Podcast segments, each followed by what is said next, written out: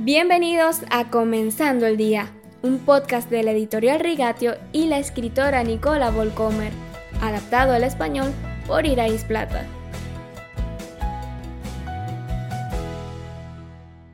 Hoy avanzamos rápidamente al Nuevo Testamento y observamos un escuadrón verdaderamente tóxico de narcisistas devotos. Se trata de los fariseos. Estos eran realmente considerados expertos espirituales al menos ellos mismos se consideraban así. Dan la décima parte de sus especias, la menta, el anís y el comino, pero han descuidado los asuntos más importantes de la ley. Mateo 23, 23.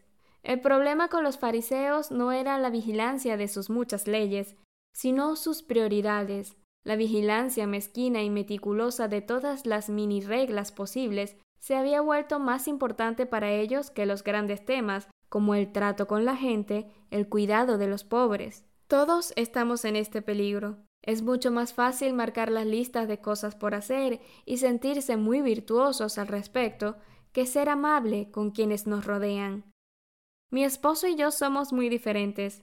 En ninguna parte esto es más evidente que en la forma en que empacamos las maletas. Helmut aprovecha hasta el último centímetro del espacio para trabajar con una eficiencia óptima. Por supuesto, se necesita tiempo, estrategia y pensamiento, a lo cual yo no le veo mucho sentido. Después de todo, tengo cosas más importantes que hacer. Lanzo todo dentro de la maleta lo más rápido posible y me dedico a otras tareas más urgentes.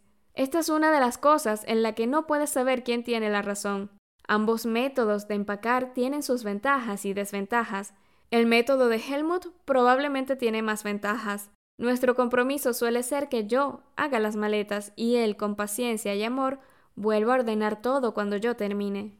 Corro el riesgo de convertirme en una narcisista desagradable si veo mi camino como el único correcto, cuando me salgo con la mía por las buenas o por las malas y pienso que todos los demás tienen que hacer lo mismo que yo.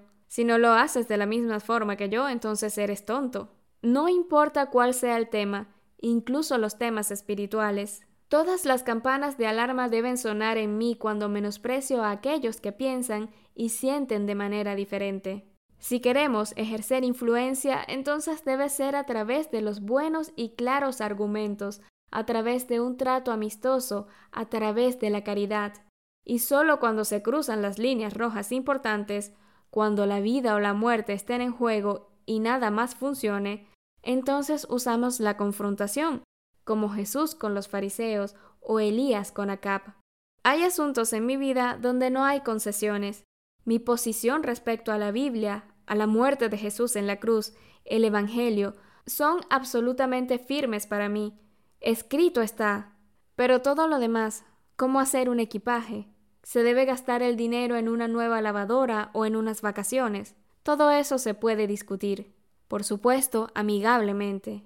Ajustémonos a lo que es absolutamente necesario, ganemos nuestras batallas y prefiramos dejar que los demás tengan razón cuando se trata de cuestiones menos importantes. Espero que esto te suene tan liberador como yo lo encuentro.